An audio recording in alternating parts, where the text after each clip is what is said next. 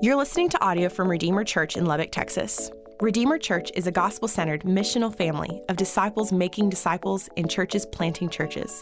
If you would like to get more information or donate to this ministry, please visit redeemerlubbock.org. Good morning, everybody. My name is Dusty. I'm one of the pastors here at Redeemer. This is Mark Vance. Mark is going to be uh, delivering God's word today in just a minute, and I want to introduce him.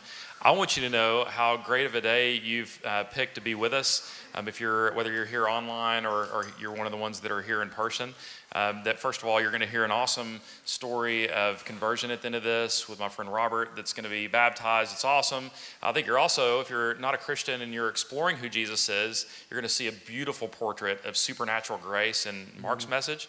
And let me explain uh, why Mark's here. So we've got a really important conference this week um, called the Send Summit, where we're going to be uh, talking about planting not only uh, in uh, doing college ministry, but planting churches in uh, college communities. And really, before I'd ever even met Mark or had been to mm-hmm. Ames myself, which, which is where he's from, Ames, Iowa, um, that uh, he's a pastor there at Cornerstone Baptist, and then they've started the, these um, college ministries called uh, these salt companies. That now it's a salt network, and all these different towns where they've planted, all in the Upper Midwest and other places too. But we're hearing these guys planting in college towns, and Rashard Barnes, that used to be on staff here, was the first one that told me about it. And I, I went up there personally with Spencer and Ben in, uh, in maybe February or so, February. right before it all got crazy around here. yes. And so uh, we've really been modeling a lot of what we're trying to do with reaching college students and then planting in college towns uh, really modeled it a lot and in partnership with these, these guys. In fact, Ricky, you're right here, wave right here, Ricky. Um, so Ricky told me that he's planning Redeemer Borger, which I guess will be a granddaughter church of uh, Redeemer. And uh, Ricky, I think you said you heard Mark preach at Dawson Stone, and it was while he was speaking, you're like, I'm in. I want to go plant a church. And That's so, awesome. know, crazy stuff, man. Um, and I'm really, I'm really excited, and it's a real privilege to have you here today, all the Thanks, way from Dusty. Ames, and uh, a long week uh, this week for you. But appreciate you serving us. So, absolutely. Um, let me uh, let me pray. I want to pray for God's word to speak, and um, you, are in for a treat with just while we journey through God's word. Lord, would you uh, would you speak through Mark? Um, would you use his words uh, from your word that it would awaken hearts to see the beauty of this supernatural grace that we can see in Jesus through his death and resurrection, but also um, the saints would be encouraged and uh, there'd be a, a strong appetite uh, for you that would emerge through this. And we pray this in Christ's name. Amen. Amen. All right, Mark, have at it. Thanks, Dusty. Well, good morning. Good morning. My name's Mark. I do hail from Ames, Iowa. I'm very sorry about our football team beating you guys. I just need to be honest with this, though. I, Iowa State, guys, not necessarily the sports powerhouse of the Big 12. So when we beat someone like Tech, it's a good thing. When we beat someone like Oklahoma, it's a God thing. We uh, beat Oklahoma in Ames for the first time since the Kennedy administration this year. So, Iowa State, not the sports powerhouse of everything, but it is great to be here with you. And I love Redeemer Church. It's, it's an, just a testament to God's grace. It reminds me so much of Cornerstone Church. So, Cornerstone Church, uh, just little background here. We started a church in Ames, Iowa, in 1994, in the middle of a cornfield, really with 200 uh, college students and 25 community people. And since that time, that church in a cornfield now. It's a mega church in a cornfield. Literally, it's in a cornfield. We own the cornfield around us that we ran out to farmers. They just uh, farmed it, harvested it last week, actually. And then since that time, God, by His grace, we've been able to plant 20 other churches and 21 salt companies all across from Penn State all the way to Colorado State and just about every state in the upper Midwest. And it's just a joy to see what God's doing through you guys here. And I want to encourage uh, y'all today. I'm, I'm, I'm picking up Southern as a language. I'm attempting, at least. There's a lot I don't understand about the South. I grew up in the North, and so there's a lot of things I don't understand. We've hired a few Southerners through the years at Cornerstone, Texans, and y'all, um, and I'm trying to get the y'all thing down. You all, people, you folks, uh, call pop Coke, all pop. And by pop, I mean soda or Coke. I, someone, we hired a Southerner, they came to my house for dinner, and they're like, I'm like, do you want anything? They're like, yeah, I'll take a Mountain Dew Coke. And I was like, like, you want me to mix the Mountain Dew with the Coke? That's disgusting. Why would you ever do that? But they meant they wanted Mountain Dew, which is a pop. It's a derivative of the, the archetype called pop, not Coke. We can get it. Tea is only to be sweet, especially when it's served at a restaurant with fried chicken. am I correct on that? Okay, good. Texas is actually a nation, or at least most of you think it is. Which if you secede from the union, Iowa is in. We may be distant, but we'll bring the corn and the beef. It's going to be a great partnership. It's going to be a great thing. And the you versus y'all thing, which I totally understand this. I think you does need a plural form. You can be individual or plural. Y'all would be the plural. So y'all would be like in Iowa, we'd say, hey, you guys, or you folks, to indicate a plural form of you. Um, somebody greeted me this morning and said, how, how y'all doing? And I was like, I'm doing fine. I don't see anybody else here with me, so you could have just used the singular you. How are you doing? You use the plural, and I I'm, don't have multiple personalities. I, I'm doing fine personally as an individual. But y'all is actually a word I think we as Christians might need. I know this is going to sound a little weird, but in the New Testament, it's really written to y'all, not just to you as an individual. It's written to God's people corporately. Almost all the promises of victory over sin, almost all the commands to holiness aren't just commands to you individually, but y'all as God's people, as God's church. And I want to take you to Galatians chapter 5 this morning and show y'all about the supernatural life that God is calling y'all, the church, to in Christ, the life of God's Spirit. And so we're going to be in Galatians chapter 6. I'm going to go verse 16 to verse 26 so you can follow along with me as I read from God's Word. Where Paul writes, verse 16, But I say, walk by the Spirit, and you will not gratify the desires of the flesh. If the desires of the flesh are against the Spirit, the desires of the Spirit are against the flesh for they are opposed to each other to keep you from doing the things you want to do. But if you're led by the Spirit, if you are led by the Spirit, you are not under the law. Now, the works of the flesh are evident sexual immorality, impurity, sensuality, idolatry, sorcery, enmity, strife, jealousy, fits of anger, rivalries, dissensions, divisions, envy, drunkenness, orgies, and things like these. I warn you, as I warned you before that those who do such things will not inherit the kingdom of God. But the fruit of the Spirit is love, joy, peace, patience, kindness, goodness, faithfulness, gentleness, self control. Against such things there is no law, and those who belong to Christ have crucified the flesh with its passions and desires. If we live by the Spirit, let us also keep in step with the Spirit. Let us not become conceited, provoking one another, envying one another. So, as we're walking through this, going to be kind of two points. If you're a note taker, here you go.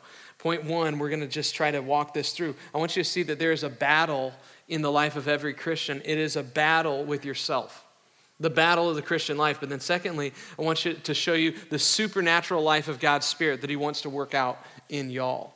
And so let's talk about the battle that's there. You saw it, right? In, in verse 17, it says there's desires of the flesh that are against the spirit. They're fighting it. The desires of the spirit against the flesh. These are in opposition to each other. This is a war that every Christian is in. Every person who knows Christ is in this battle, and it's a battle within you with you. It's a battle of desire. It's a battle of these things that the Greek, they're called epithumias. I'm going to, the word desire it's, it's a two part word. Thumia means desire or uh, will or want. Epi means over. So a desire here, when it says the desires of the flesh in verse 17, the, you could translate it as lusts, or I, I call it a desire on steroids. It's something I want, but I really want it. I want it too much. It's an exaggerated want. And these exaggerated desires on steroids come out of this thing called the flesh. Now, the flesh, don't just think of your physical body, it is the part of you that is infected by and affected by the sin curse. It's something that all of us have. The flesh isn't something outside of you. It's not like you got you, the true you, and then you got this nasty thing. No, the flesh is the desires that you have as your real self apart from Jesus. It's who you are in your natural self. It's not something foreign to you, it's embedded deep within you, and that flesh has desires. In this text, there are four categories that Paul talks about. He talks about, starting in verse 19, he talks about sexual desires. Verse 20, idolatry and sorcery. Those are cultish or religious desires. There are relational desires, jealousy and envy and division. And there are overindulgent desires, drunkenness and orgies. Here, the orgies is not like a sexual thing, it's overindulgence with beer. Think hitting the beer tent for four hours at 10 a.m. in the morning. I don't know if people drink beer in Texas, but they drink it in Iowa, quite a bit of it. We actually had a bowl game in San Antonio, which is in Texas, I understand. We drank all the Busch Light out of the entire town. That's Iowa, okay? So that would be what is meant by the word drunken orgies, is drinking all the Busch Light out of San Antonio. These are the desires of the old self. They're the old way of living apart from Jesus. And it says here, that is a path to death. So, no matter what a Budweiser commercial tells you about what living it up looks like, that's not a path to life, that's a path to death. That's a path to a life that's not worth living, that you weren't created to live. And those old desires are resident inside of every single one of us. Every single one of us has things that we want that we know Jesus doesn't want us to want. But then, what happens when you become a Christian? God, by His grace, gives you His Spirit and He creates in you new sets of desires, the new desires of the Spirit that are now against the flesh, and you become schizophrenic. You understand what I'm saying, right? Every Christian, you get this. I know that I don't want the old stuff, but I kind of do. But I really, really do love God, but yet I fight against it, and you end up, you are fighting with you. You want what you don't want, and you want what you want, and you don't want you to want what you want. And everybody knows exactly what I'm talking about. The new me of the Spirit begins to do battle with the old me of the flesh, and you begin to think, how can I be so messed up? I thought I was a Christian. I love Jesus with my whole heart. Why do I still struggle? Can I just, I want to encourage you, just pause here. You know, in Salt Company, I had a, a guy come to my office one time, and he was talking about this, and he comes just tears streaming down his face and says, Mark, I still struggle so much with sin. I don't want it, but I don't know what to do. How can someone like me really be a Christian if I'm this messed up? How can I be a Christian if I struggle like this? I don't want it, but I keep fighting. And here was my answer to him. My answer is I've never counseled a non Christian who wet the front of his shirt with his tears over his sin. If you're fighting a battle and losing sometimes, the evidence that you're alive by the Spirit is actually not that you're perfect, but that you're in the battle. You see, the people who have the scars are the ones born again by the Spirit because people who don't fight their sin aren't born again of the Spirit. But people who struggle because they're fighting sin, that's not an evidence you aren't a Christian, that's an evidence you are one.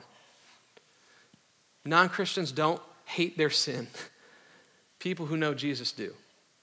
And so, if you're in the battle, let me encourage you today if you feel like you have scars from the battle, that's good. That's what followers of Christ feel. But also, I want to encourage you you have to be killing sin or it'll be killing you. That's what John Owen said. There's no neutrality in the Christian life. A neutral posture will coast into sin, not into holiness. There's no such thing as backing your way into following Jesus.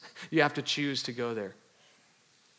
And if you choose that, you know what that fills you with is the supernatural hope of life in the Spirit. And that's the second thing I want us to see. Look at verses 22 and 23 again. I want to remind you what Paul says. He says the fruit of the Spirit is love. The evidence of the Spirit, the thing the Spirit brings out out of people, it's love, it's joy, peace, patience, kindness, goodness, faithfulness, gentleness, self-control. Against such things there's no law, and those who belong to Christ Jesus have crucified the flesh with its passions and desires. So if we live by the Spirit, let us keep in step with the Spirit. There's so much we can unpack here. So much. I'm going to give you four brief markers of the supernatural work of the Spirit that should be present in people who know Christ. The first thing I want you to notice is this the work of the Spirit is supernatural and no, normal. It's like totally of God, and it seems a little normal. Note it. Remember, verse 23, it says, It is the fruit of the Spirit. It's the fruit of God living in you totally supernatural. And yet, the stuff he lists are kind of like, meh. Love, joy, peace. I would expect the fruit of the supernatural Spirit of God living inside you is lasers that you can shoot out of your eyes that convert people to Christ, or healings, or something cool, kindness, gentle. You ever walk by somebody go, that's supernatural gentleness right there. Gentle people there's nothing notable about that. They're not printing t shirts about that. That's not cool. It's normal. It's Just, nah. Notice that. The fruit of the Spirit is so normal. Okay, so here's the question I have. If it's very normal, how do you know it's produced by the Spirit and not just a product of your natural disposition or wiring?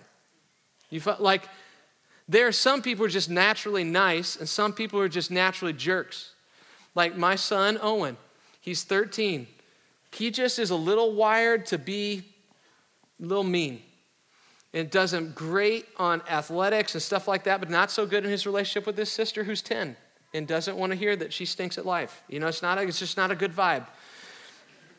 But now, on the other hand, my 10 year old Avery, our girl, I don't know how I produced such a human.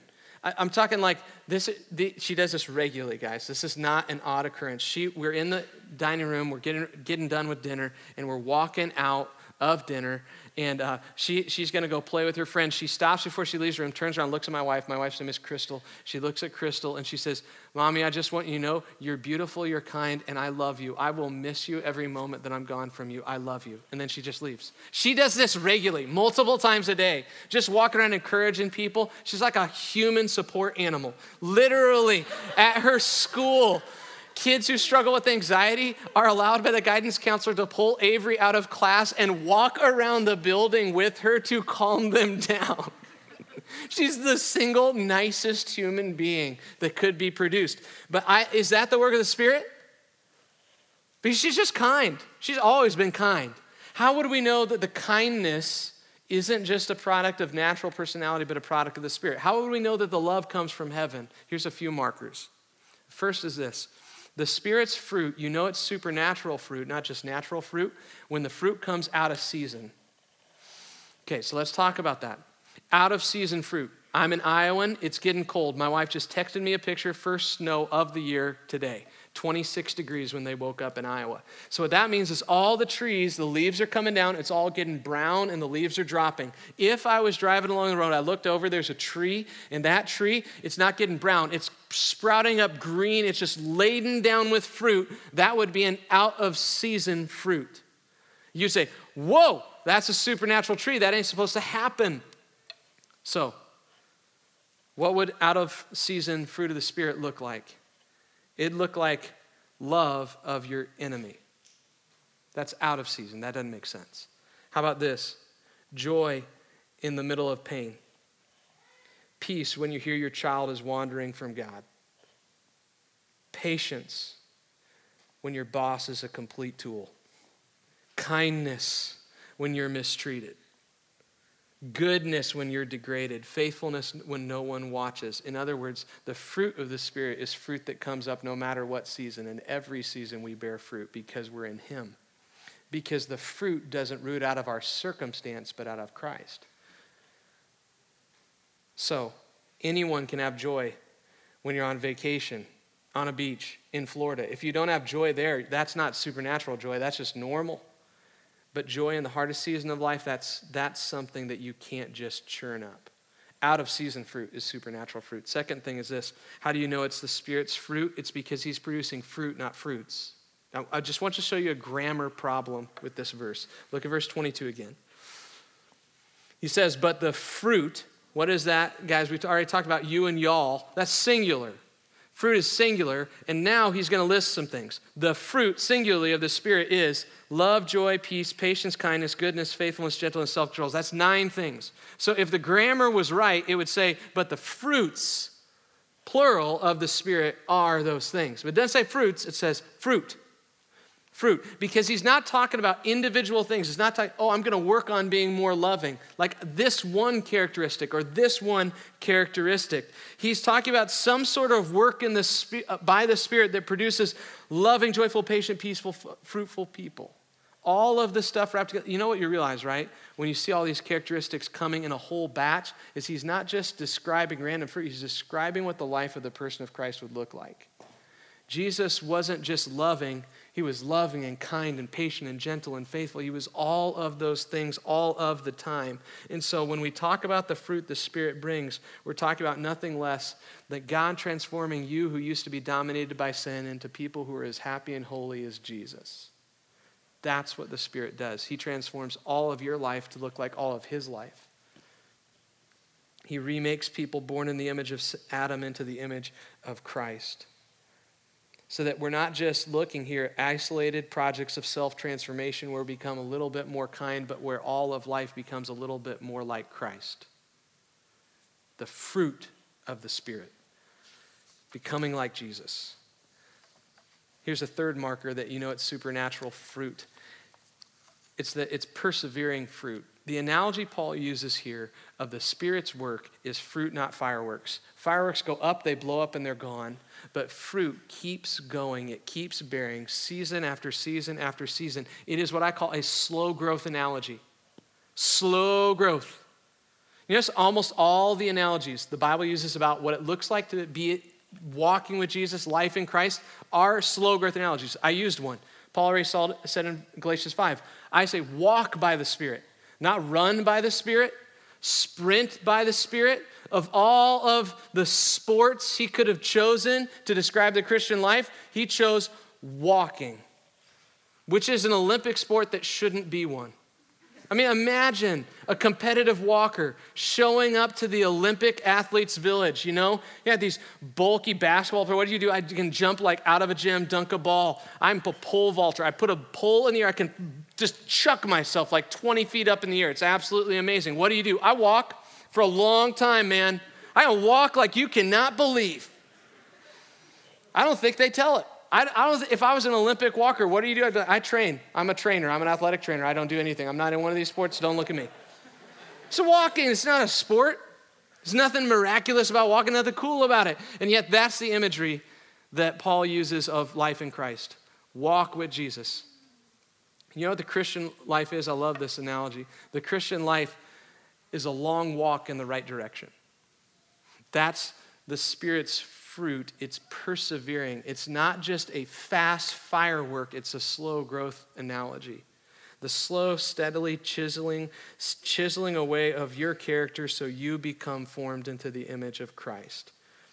And here's the fourth trait of the supernatural work of the Spirit it's that the Spirit produces not just spirit filled people, but a spirit filled corporate body, not just individuals, but a church not just me, but we is remade in the image of Christ. In other words, this passage isn't written to you, it's written explicitly to y'all. Okay, I want to reread the passage properly grammatically. Verse 16, it says, But I say y'all, that is a plural you there. It's hard to see in the English because we write the word you for singular and plural things, but it's not written to you, it's written to y'all. I say y'all, Walk by the Spirit, and y'all will not gratify the desires of the flesh. It's not just written to you, individual, it's written to you, Redeemer Church. You, church, walk in the Spirit, obey the Spirit, and you won't display the works of the flesh. The envying and factions and divisions that characterize the rest of the world, those shouldn't be in the church because we should walk by the Spirit with one another. Jump down to verse 22 and think about it. But the fruit of the Spirit in y'all is a loving church a joyful church, a peaceful church, a patient church, a kind church, a good church, faithful, gentle, self controlled. Y'all should be that way. Certainly, you should be that way as an individual, but that's not the direct application of what Paul is saying. He's not speaking of your individual walk with Jesus, but of your walk together with him. It's not just your personal life, it's your corporate life together, Redeemer Church, that Paul is after. He wants y'all to be, y'all, this body, to be the light of the world in a city on a hill. And he wants the world around to say, what would a people look like who are possessed by, transformed by, and remade by the Spirit of God? They would look like a loving people. When the world around tears each other apart and is full of bitterness and envy, they would be joyful and patient with each other. They would always be kind. Man, I would love for Christians to want to be kind more than they want to be right. Kind, good. That Redeemer Church in Lubbock, they'd be known as the people who are gentle for Jesus. They'd be like gentle Jesus, who he a bruised reed he didn't crush. He didn't crush hurting people. They would be that the hurting people of this community would think I could come and be in the middle of this people because they'd be gentle. They'd be kind. They'd be self-controlled. What would we say as a witness to the world that needs Christ if, in a world so full of the flesh, of envy and division and strife, if right now the church of Jesus Christ, filled with his Spirit, was the kind and gentle and good and patient and loving people, you know what? We would say the right thing about Jesus to a world who needs him. I want to preach the truth, church. I want the church of Jesus Christ to get, be right on the scriptures and right on the truth. But there's a certain way to live the life of Christ that always has to be manifest, no matter whether we're true, right, or otherwise. We always have to be loving and joyful and peaceful and kind. So, Redeemer Church, y'all who've been born again by the Spirit of God, y'all who've been made new, it's time for y'all to live the spirit filled life as a church, to show the world around you what Jesus is like and to be a witness to his character in a world who needs him. Let me pray that God would make that so for all of us. So, God, I want to thank you, first of all, for Redeemer, for their witness to the gospel, for their faithfulness to Christ in this town. And God, we, in the middle of times when we look out at our world and we see people on the attack, it feels like. We see people going after each other. We want to say and show a different thing about the beauty of Jesus in the way that we speak and live and act toward one another and toward the world.